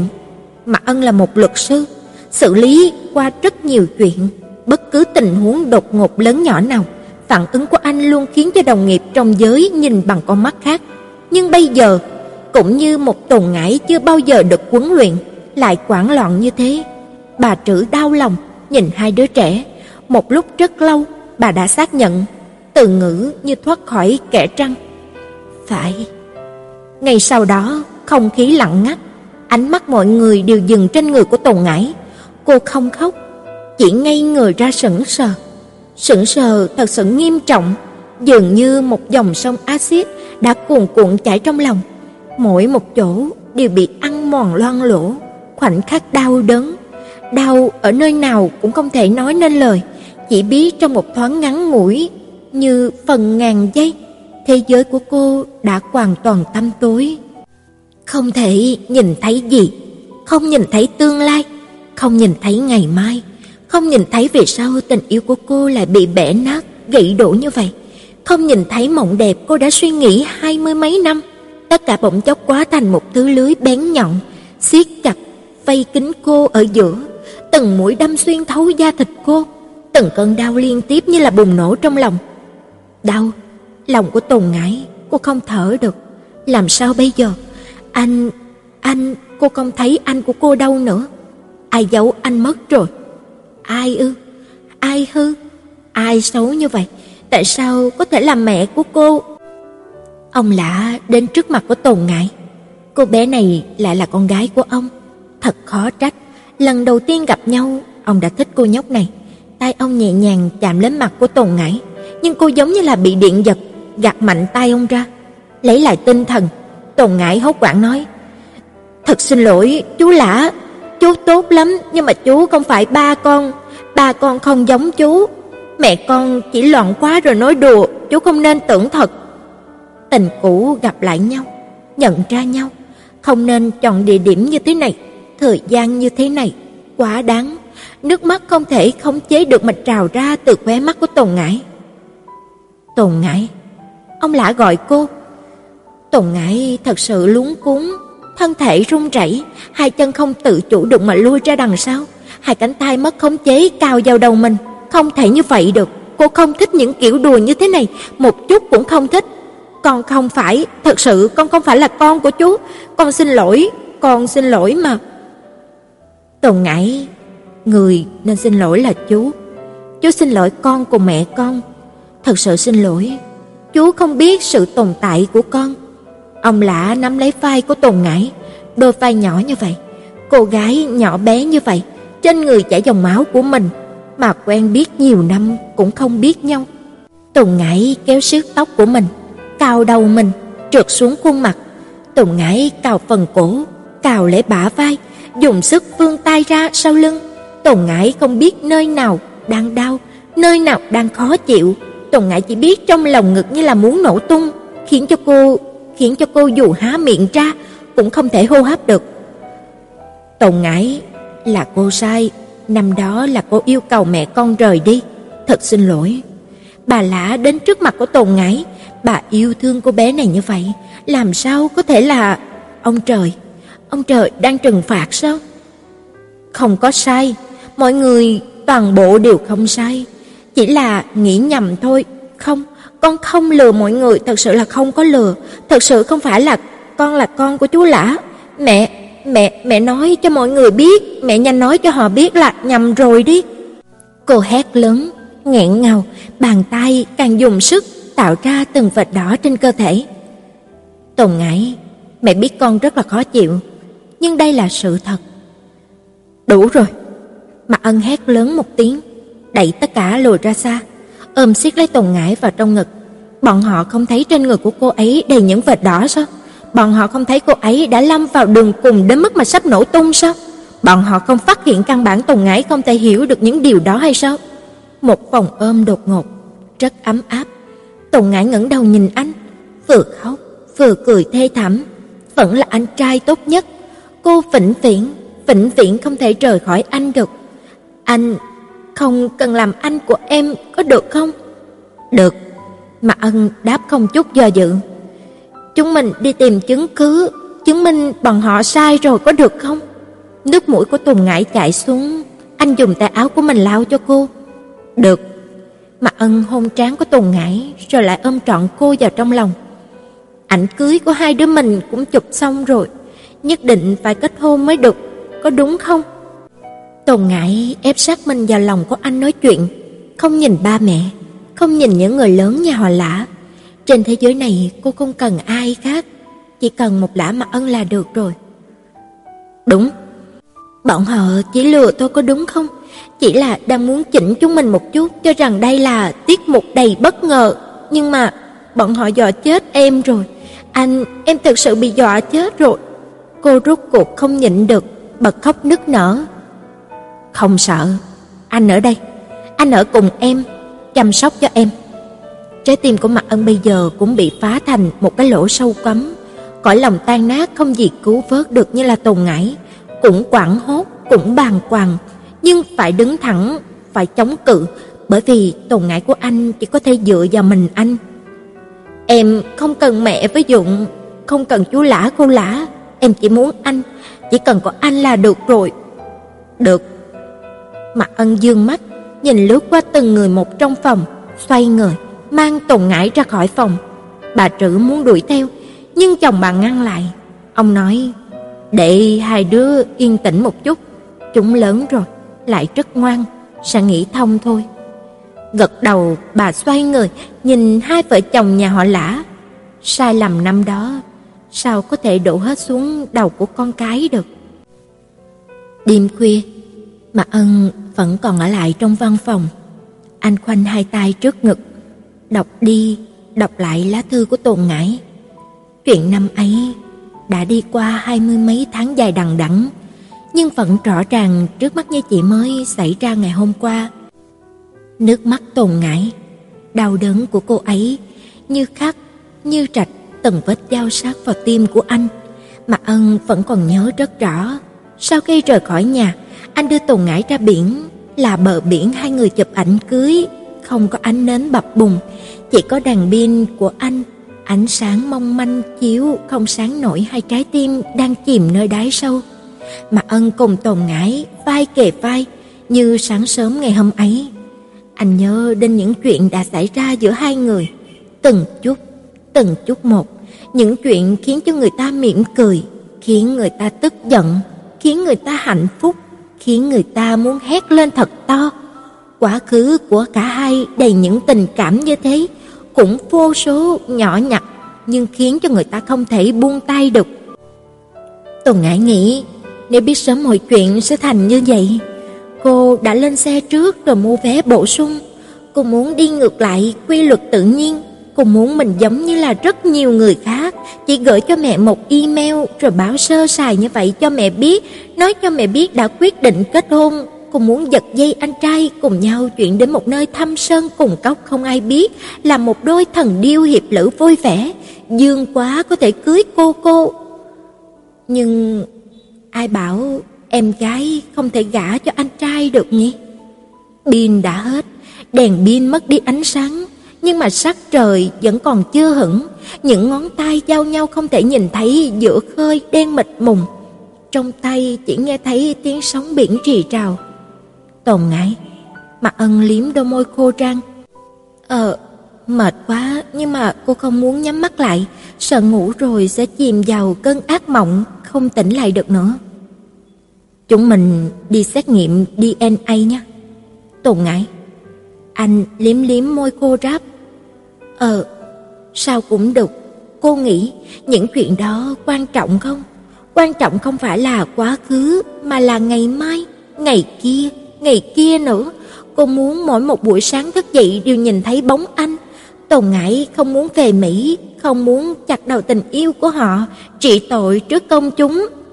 Anh sẽ tìm cô trữ nói chuyện, tìm ra chứng cứ em không phải là em gái của anh. Ờ, Tồn ngại đáp. Anh cũng sẽ tìm bố, hỏi rõ ràng chuyện năm đó. Ờ, nếu chúng mình không thể thay đổi được kết quả, anh sẽ thỏa hiệp có đúng không? Tùng Ngải không cho anh nói, nghiêng người, ngã đầu vào lòng anh. Tùng Ngải rất cố chấp, cứng rắn nói, mặc kệ thế nào em cũng không đi, dù sao thì trái đất cũng sắp tận thế rồi, con người cũng phải hưởng thụ lạc thú trước mắt, dù sao thì pháp luật cũng không biết hai đứa mình là anh em, cũng không có bị bắt đâu. Quyết thống gần thì chuyện lo sợ nhất là sinh con dị dạng, thì bọn mình đâu có cần sinh em bé đâu, thế là tốt mà. Nếu Thiên Chúa Đức Mẹ không tán thành, không khổ phủ thì chẳng sao cả, chúng mình đổi tôn giáo thôi. Tồn Ngại vốn là một đứa trẻ hư, chưa bao giờ tuân thủ pháp luật. Cô không cần chui qua lỗ hỏng chỉ có thể cột chặt mình và anh trai cùng nhau, thậm chí cô còn có thể từ bỏ lương tâm của mình. Như vậy không tốt. Mạc Ân căm ghét lý trí của mình, nhưng mà không thể thay đổi được tính cách của mình. Vì sao không tốt chứ? Nói không chừng khi em rời khỏi anh có thể gặp được một người khác rất tốt. Tồn ngãi không có cách nào cùng anh sinh con dưỡng cái, nhưng mà làm mẹ là tâm nguyện lớn nhất của cô, anh làm sao có thể cướp đi quyền lợi ấy của cô chứ? Em không cần, hạnh phúc của em chỉ có anh mới cho được. tùng Ngải không nghe theo, đứt nở. Đời người rất dài, em không biết hành trình phía trước sẽ có những điều gì ngạc nhiên điều gì vui vẻ đang chờ mình. Không phải em thích mạo hiểm sao? Nó không chừng em sẽ gặp được một người đàn ông khác thích mạo hiểm, cả hai rồi sẽ cùng nhau đi du lịch khắp thế gian. Mỗi một lời cũng là đang lăn trì trái tim của chính mình. Tôn Ngã lắc đầu, cố gắng giữ cho giọng nói ở mức thoải mái nhất, cố gắng nheo mắt cười. Anh nói cho anh biết, bây giờ em sửa lại, từ lúc này trở đi em không cần gì bất ngờ, không cần mạo hiểm, em muốn ngoan ngoãn làm một bà chủ nhà, còn chúng mình cố gắng kiếm tiền để dành không sinh em bé, nuôi một đàn cúng con, chúng mình sẽ bình an yên ổn đi qua một đời. Anh là luật sư lã, em là vợ hiền, không có rang cơm cũng không sao, em cũng không phải là một đứa con gái có ham muốn mãnh liệt nha, con người của em có vẻ tôn trọng tâm linh. Những lời, những chữ cuối, giọng nói của Tôn Ngải bắt đầu nghẹn ngào, tim như vỡ vụn. Đau, mà ân nâng cầm lên nói, giữ lấy anh mất đi chính em, như vậy không tốt. Nếu cuộc đời của chúng mình không thể kết hợp với nhau, em cũng phải sống cho mình một cuộc đời thật tốt. Nhớ kỹ, anh muốn Tùng Ngải vui vẻ, muốn Tùng Ngải đặt hạnh phúc của mình lên hàng đầu. Anh, anh muốn khuyên em rời đi sao? Chúng mình sẽ không rời đi, cho dù là hai đứa mình là anh em thì vẫn sẽ quan tâm nhau, thương yêu nhau. Tồn Ngải vĩnh viễn là cô em gái mà anh thương yêu nhất. Nếu trong tay có một con dao, anh sẽ tự giết chết lý trí của chính mình. Cho nên anh anh đã quyết định rồi, không cần em nữa có đúng không? Anh muốn nhưng cái lý trí vốn nên bị giết chết vẫn ngăn trở câu trả lời của anh.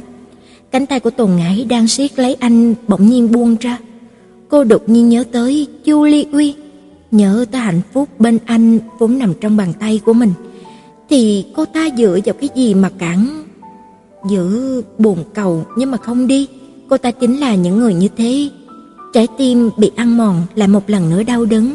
Hơi ấm của anh đã ủ được tay chân cô, nhưng mà không sao truyền tới trái tim như thể đã đông lạnh dưới lớp băng này.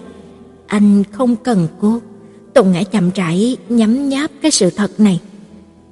Tùng Ngải, mà Ân muốn kéo tay cô, Tùng Ngải trục tay lại theo bản năng. Nếu tim đã lạnh thì tay chân ấm có tác dụng gì nữa. Nghe anh nói, đừng có cáo kỉnh. Chờ em lớn thêm một chút nữa, em sẽ hiểu được. Buông tay, chúng ta mới có cơ hội đi tìm hạnh phúc khác. Không buông tay, đến cuối cùng vẫn là chúng ta không thể thở được. Cô im lặng. Tiếp đó, cả hai không nói chuyện gì nữa. Tùng Ngải đưa lưng về phía anh, con người lại thành một khối nho nhỏ. Gió biển thổi u u, đông lạnh người cô, từ mọi ngóc ngách trở thành băng đá, mà mặt Ân, sinh mệnh của người đàn ông đó, từ giờ khắc này đã héo rũ. Hôm nay, cả hai không chờ bình minh lên nữa, chỉ chờ một cơn mưa đến không báo trước, xối ướt hai thân thể, xối ướt hai trái tim. Đôi nam nữ không còn một cơ hội nào đó ở bãi biển này tạm dừng tình yêu. Dượng Peter nói đúng rồi, bọn họ đều là những đứa trẻ ngoan. Sau khi mà Mạc Ân lần lượt tìm đến hai bên nói chuyện, sau khi có kết quả kiểm tra DNA, Tùng Ngải chuyển đi ra khỏi nhà của Mạc Ân. Cô nhớ rất kỹ những lời anh nói, buông tay, chúng ta mới có cơ hội đi tìm hạnh phúc khác, không buông tay, đến cuối cùng vẫn là chúng ta không thể thở được. Tùng Ngải, cô có thể không hít thở, nhưng không muốn Mạc Ân không thể hít thở, cô có thể buông mọi cơ hội khác xuống, nhưng lại không muốn ngăn cản mà Ân theo đuổi cơ hội. Mở ra một văn bản mới, mà Ân theo quán tính gõ. Em gái, anh vui vẻ bởi vì em hạnh phúc.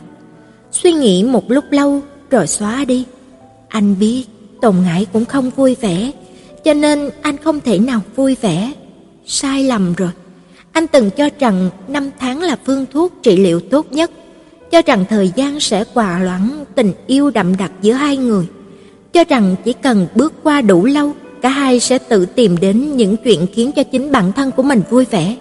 Cho dù thời gian đã trôi qua rất lâu, nhưng cả hai vẫn là chung một sinh mệnh như trước. Một khi tình yêu không thể thay đổi, hai người bên nhau mới chính là đáp án đúng đắn nhất. Anh làm gì mà phải khăng khăng chia lìa đau khổ, làm gì mà khiến cho hai người đều đắm trong đau thương tương tư. Thở sâu là tồn ngại đúng, là anh cứng ngắc gây ra bi thảm giữa hai người. Em, anh không vui vẻ, bởi vì em không vui vẻ. Anh hiểu được, em chỉ vì anh mà làm bộ vui vẻ, chỉ là chúng mình làm bộ lâu đến như vậy. Hiệu quả dường như là cũng có giới hạn, có đúng không? Anh vẫn luôn cảm thấy không công bằng, cảm thấy ông trời đang đối nghịch mình. Chúng ta yêu thương nhau như vậy, vì sao không cho chúng ta hoàn hảo? Đời này có nhiều tình huống là thế, tại sao chỉ có chuyện của chúng ta lại cố tình không thể miễn tội? Người làm sai cũng không phải là chúng ta, mà anh không thể oán trách được bất kỳ ai. Bố anh cùng cô Trữ không thoát khỏi vòng xoáy của tình cảm, đã tạo ra một sai lầm lớn và cũng vì thế mà tự trách không biết bao nhiêu năm. Cái giá phải trả cũng đã trả. Mà mẹ anh, anh có thể trách cứ mẹ vì ba anh em trong nhà mà bảo vệ hôn nhân gia đình ư? Phi nữ tắc yếu, phi mẫu tắc cường. Phái nữ là phái yếu, nhưng làm mẹ rồi sẽ mạnh mẽ. Mẹ tự trách mình, mẹ nói nếu biết cô trữ mang thai, mẹ sẽ không ép cô rời đi. Nếu năm đó mẹ nhận em, dưỡng dục em, như vậy chúng ta sẽ thành tay chân thật sự, phát triển tình cảm gia đình chân chính. Đáng tiếc, mọi chuyện không thể quay lại từ đầu, không ai có thể quay về để bù đắp những sai lầm mà giữa chúng ta đã đi từng bước, từng bước một từ lâu, đi đến ngày hôm nay. Tôn Ngải, nói thật cho anh biết, đi du lịch vòng quanh thế giới như vậy có thay đổi được tầm nhìn của em không? Em còn giống như trước đây cho rằng chỉ cần trốn đến nơi không ai biết, tình cảm của chúng mình sẽ tiếp tục ư? Em có hay không có được một cuộc gặp gỡ rằng người đàn ông từ đất nước xa lạ nào đó đi vào trái tim em? Có hay không có anh chàng hàng xóm tích cực theo đuổi em? Nếu có, em phải nắm giữ hạnh phúc thật chặt, đừng để hạnh phúc trốn khỏi bàn tay mình lần nữa.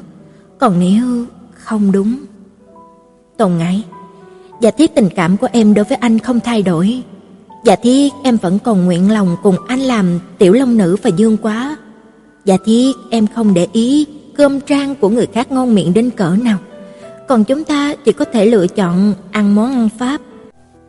Nếu như vậy, em hãy về đi. Anh nguyện lòng từ bỏ Thiên Chúa Đức Mẹ vì em. Chúng mình vẫn có thể tay trong tay, siết nhau thật chặt, vẫn có thể đi dạo trên bờ biển xinh đẹp kia hết lần này đến lần khác, vẫn có thể cùng nhau đi qua thiên trường địa cũ, như em hay nói. Lúc này anh sẽ chuẩn bị thật nhiều, thật nhiều nến cùng pháo qua.